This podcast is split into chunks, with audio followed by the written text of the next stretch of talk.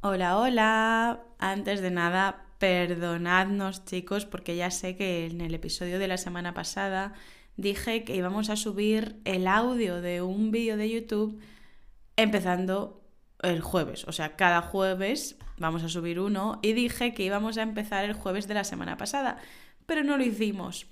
Y es que tenemos excusa, tenemos a un familiar enfermo, entonces no hemos estado, no hemos estado muy centrados, tampoco hemos tenido mucho tiempo y no lo pudimos hacer. De hecho, tengo una cantidad de correos sin responder todavía.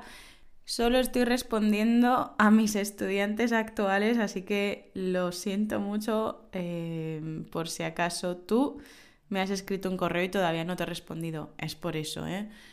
Em, cuando pueda responderé a todos los correos y me pondré al día, me pondré al día. Además, como puedes comprobar quizá por mi voz, mi garganta no está en su mejor momento.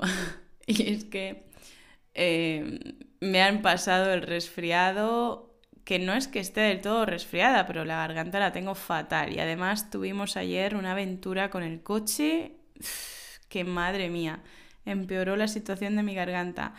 Ya os contaremos la aventura que vivimos con el coche cuando pueda hablar un poquito más, quizá la semana que viene.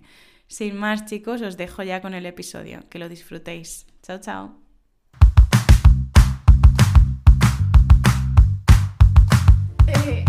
Una pregunta. ¿Cómo, ¿Cómo te llamabas?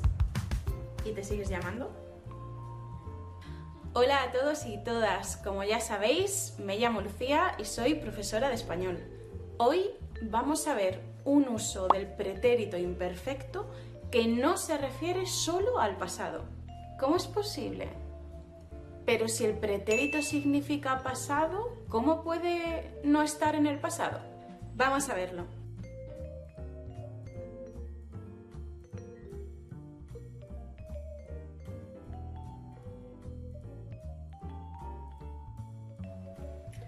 Eh, ¿Cómo te llamabas?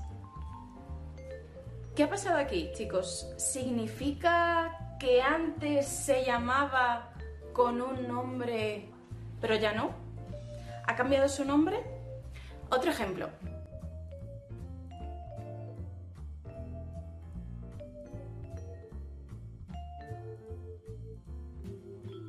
¿A qué hora salías del trabajo? Mm, a las 15. ¿Esto significa que antes salía del trabajo pero que ahora ya no trabaja?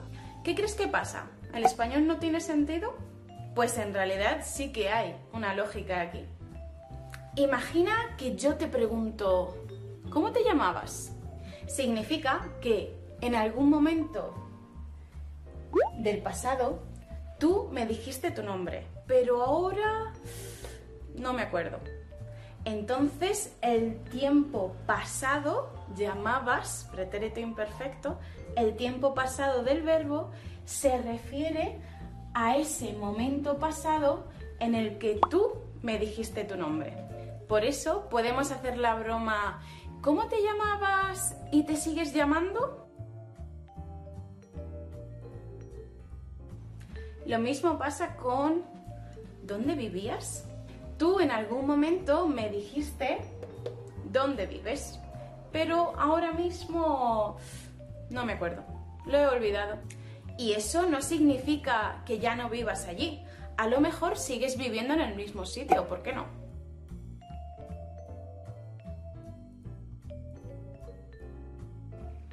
Aquí en ¿a qué hora salías del trabajo? Tenemos la misma situación. Yo antes sabía a qué hora sales del trabajo, porque me lo dijiste, pero ahora se me ha olvidado. Vamos a ver más ejemplos.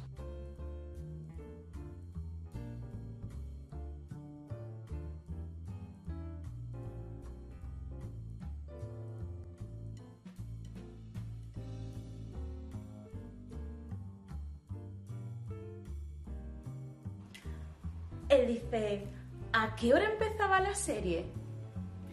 Te lo he dicho 20 veces. A las 10. Esta es una expresión que usamos muchísimo cuando estamos cansados de repetir lo mismo. te lo he dicho 20 veces, te lo he dicho 100 veces, te lo he dicho mil veces, todas las veces que queráis inventar. Entonces, él sabía a qué hora empezaba la serie, lo sabía perfectamente, pero sencillamente se le ha olvidado. Y ella está cansada de repetírselo.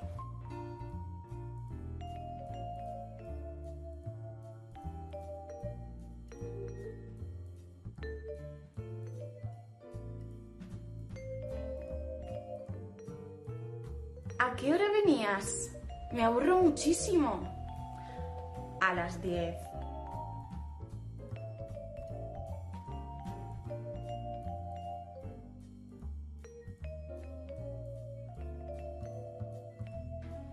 ¿Qué comíamos hoy?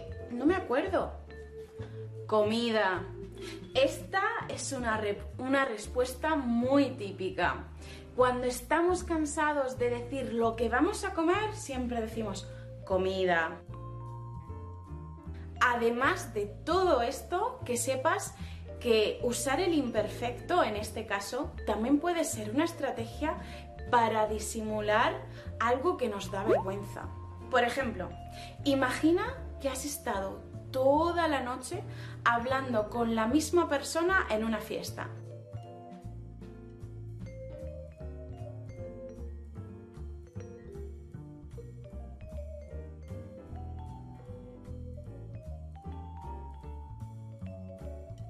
toda la noche y no le has preguntado el nombre. Ahora, después de tantas horas hablando, te da vergüenza preguntarle cómo se llama. Vas a quedar mal, ¿no? Pero no tienes más remedio, así que le preguntas.